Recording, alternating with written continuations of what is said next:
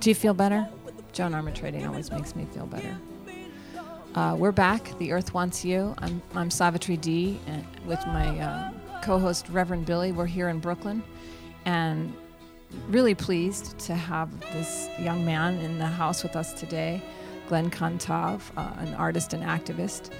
Uh, Glenn ran the New York City Marathon in shackles when face to face with white supremacists in Charlottesville and held a slave auction in Union Square. He founded the group Movers and Shakers to merge traditional activism, powerful creative art, and emerging technologies to educate the masses on institutional issues that affect marginalized communities. Movers and Shakers wants to rewrite antiquated Eurocentric narratives that deny our history, uh, he also has a documentary called We the People VR, which is, he'll tell us more about that. Um, and he's been working for some time to remove the statue of Columbus that stands at the center of Columbus Circle. So, Glen, welcome to The Earth Wants You. Thank you for having me here. We always start by asking our guests um, to describe, if you would, just for a minute, y- your favorite place on Earth. Ooh, my favorite place on earth.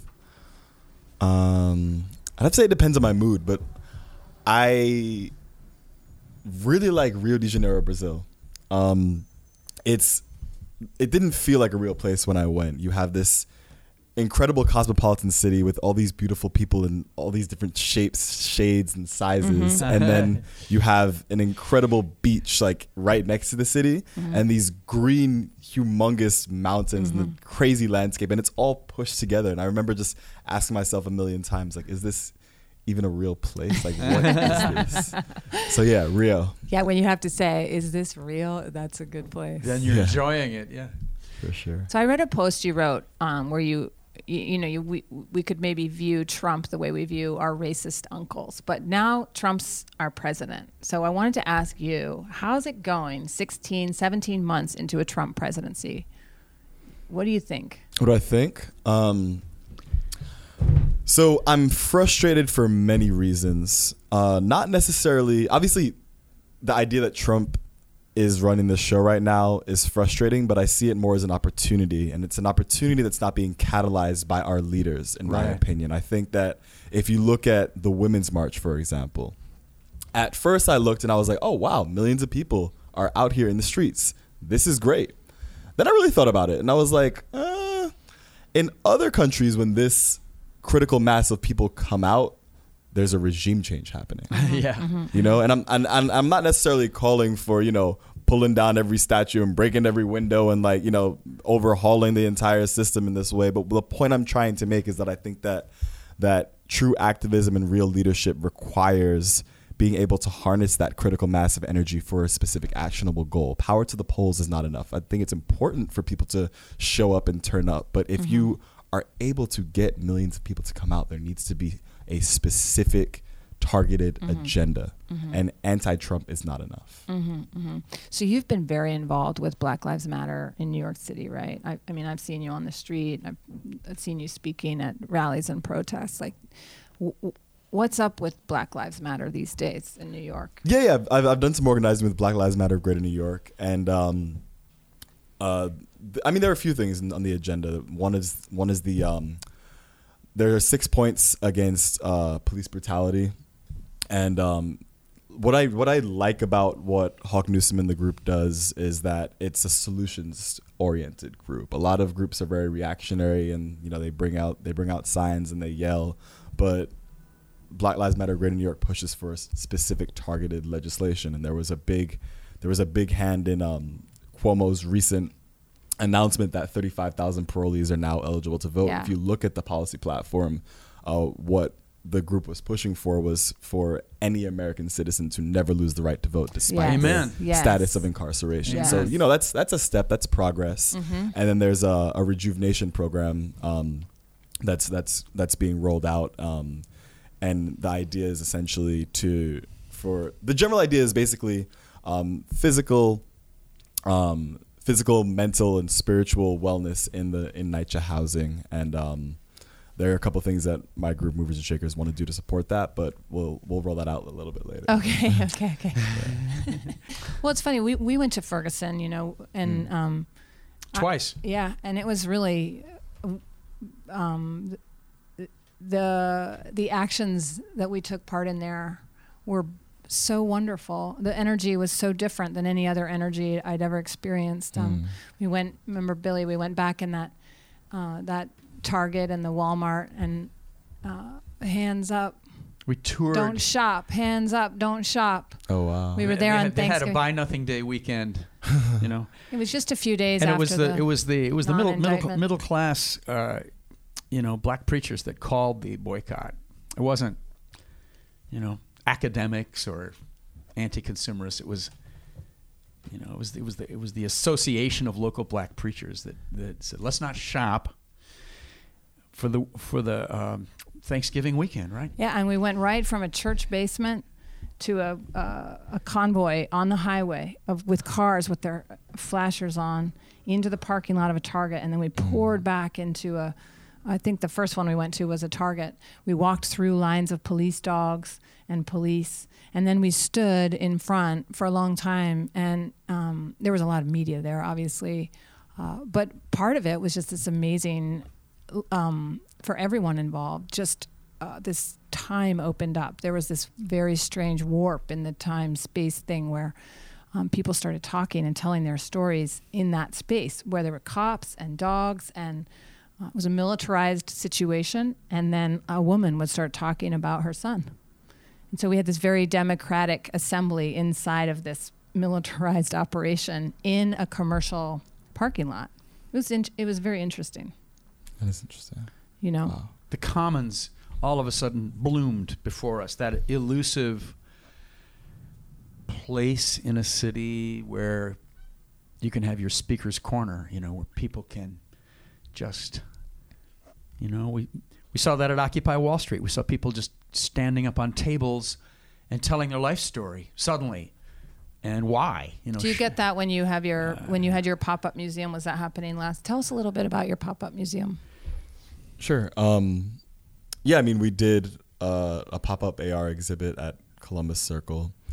And um, I mean, yeah, the basics of it was that we were showing our augmented reality work and the true story of Christopher Columbus. So we have a smartphone app that's coming out tomorrow, Movers and Shakers AR. Right on. And um, the idea is that you take the, you can download the app on your phone for free and you can position your phone over the image and it comes to life and the animation comes to life.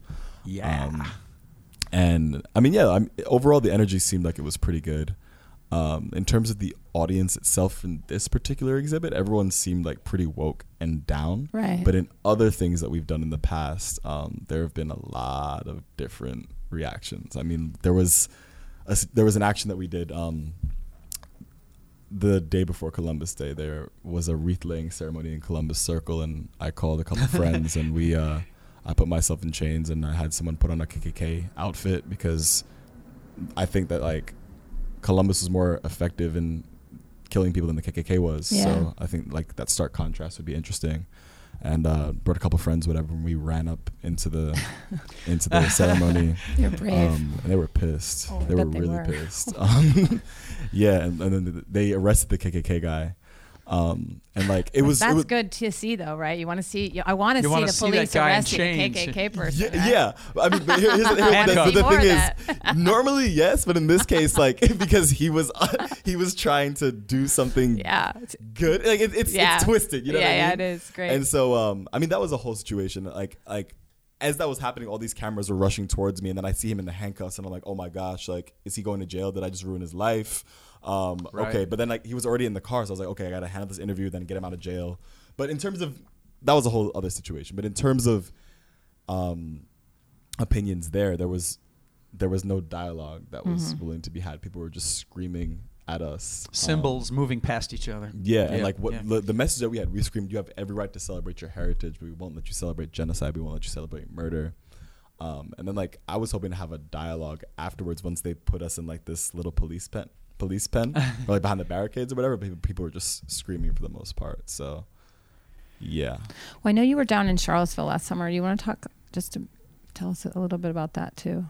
sure. Um, so the night before was the scariest part, in Right. my opinion. Um, there was this incredible church service, it was a multicultural service Mhm. where you I saw a Trans Live Matter flag. Mhm. There were um, people reading from the Quran in the original Arabic. There were Jewish brothers and sisters singing in Hebrew.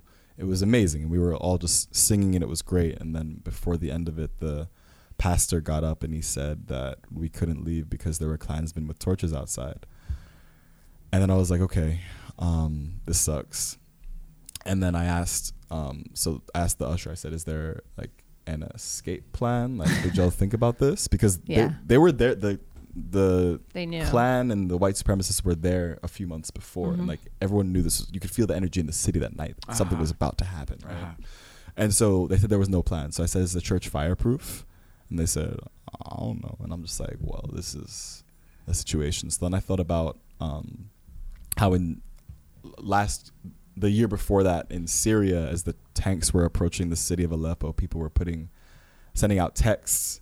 Uh, not texts. People were sending out tweets as far as you know, last words and like Mhm. Yeah. to have their Oh, wow. their words and their Wow. thoughts survive digitally. So I started texting my Oh, friends I'm so sorry. um, to like have that out there just in case, and uh, that itself was terrifying. Oh, man. Um, Can I just ask you, in a general way, what, what kind of things you were saying? Saying goodbye?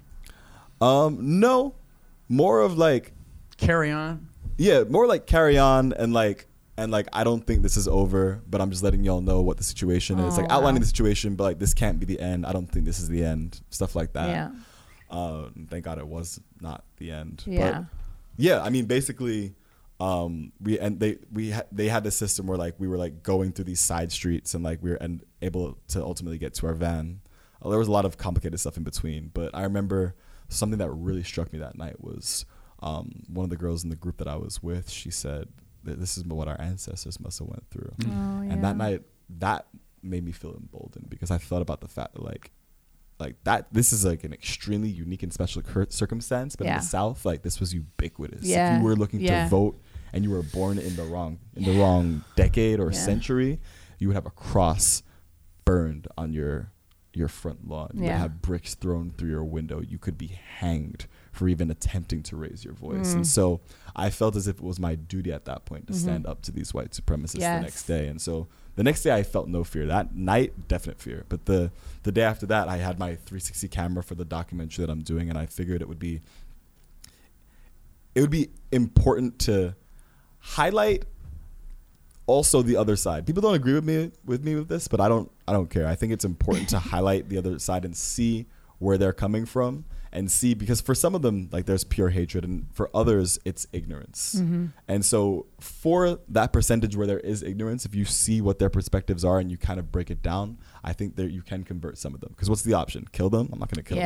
Yeah, yeah, So you got to live with them either way. So you have to find some sort of way to find some sort Right. of middle ground and work, right? So I brought the camera with me, and then I, I knew I was going into a bad situation because even going before going out there, there were a couple people from our group coming back with staples in their head already. They went to the hospital. oh my god. Um, was they were beaten with shields? Yeah. Like, yeah, it was it was bad. But walking into that environment, you know, you see the tear gas and you see people throwing you know different objects you see people hitting each other with hammers and Mm. sticks and you see clear clear indications of ass- what would be assault and battery um, in any other circumstance in the united states and it was clear pretty quickly that this was no place to have a productive interview so then i put on the chains at that point and Yeah. like the minute it was weird the minute i put on the chains i felt this rage like boiling in my stomach and spreading throughout the rest of my body and wow. I stormed to the front of the Spartan phalanx that the the white supremacists assembled, and I basically reminded them, screaming, "This is what you represent." This There's some you represent." amazing images of that I saw of, of you in those chains, and it's amazing. Yeah, that that kind of went viral. Yeah, um, fri- yeah, really friends friends in like England and Brazil and different places saw saw it as well. Um, but I mean, it was just yeah, it's it's a it's you need that reminder sometimes. Like the fact that Trump is running the show right now speaks volumes to the lack of civic in Mm. education Mm. that Mhm. exists. Yeah. At sure. the end of the day, you can tell if, if a politician is good or not if you just follow the money. It's Uh-huh. truly that simple. Mhm. And I, I was a I was Bernie all the way. Um, but one of the things I I hated Trump for everything that he stood for. But the one inkling of respect that I did have for him at first was that he was self funding. Mm-hmm. And so it was like, okay, maybe, no, not maybe, but like if he said, if like people on his side could argue that like he would drain the swamp, the swamp because he's self funding. Right. And then you go a few months later and then he gets in bed with No, come on. with the oil and the They're just private taking prison as much as they can, as fast as of they can. Eh, yeah, we don't we don't even need to go into No. that. But but the but the reason why I'm saying this is because this translates to liberals as well. Whether it's you know, I, I think it was amazing that we had a black president, and there were a lot of things that I agree with what President Obama did, and there were a lot of things that I did not agree with. Yeah. But at the end of the day, like image is not enough, or gestures for hope Mm-hmm. is not enough. Our democracy needs to be held to a higher standard. and it's Yes. our, Yes. It is our responsibility Yes. to take Let's this do it. opportunity where people are showing themselves for who they really are, and it's very clear that like there's a bleeding heart in terms of in terms of um, the lack of civic engagement and how that's man- engagement and education and how it's manifested in the leaders that we're representing.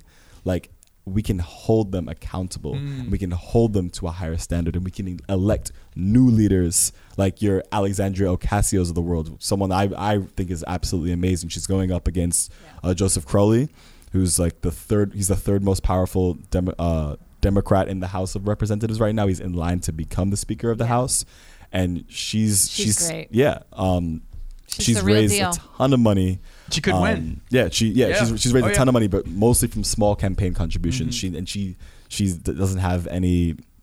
She doesn't have any money from any banks or pharmaceuticals Mm-hmm. or you know large real estate companies. It, that's amazing. If we're talking about a new trend and a new, a new higher standard, l- just look at this race right here as far as what this what this can mean and what this can become for our country. This is a litmus test. That's so great, Glen. Thank you so much for coming in It's today. exhilarating having you here. I just want to. I want to hear you talk for so long, and I look forward to your leadership. And um, thank you for your work. Your, your blend work. of direct action with Yeah, uh, using some work. structures that do exist, some electoral Mm. structures. It's a- people check it out. Movers and shakers. Uh, Glen Cantave, thank you so much for coming in today. thank you, Glen. Thank you so See you much. on the Peace and street. blessings. See you on the street. See you on the street.